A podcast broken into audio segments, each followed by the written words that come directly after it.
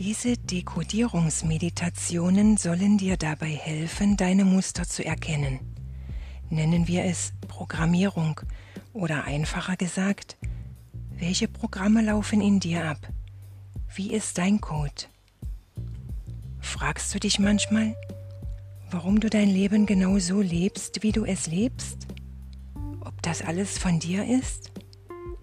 Dass du vielleicht wie eine Marionette an Fäden hängst, auch aus der Vergangenheit zum Beispiel, aus früheren Leben. Andere ziehen an deinen Fäden. Man nennt es auch Fremdbestimmung. Fühlst du dich frei?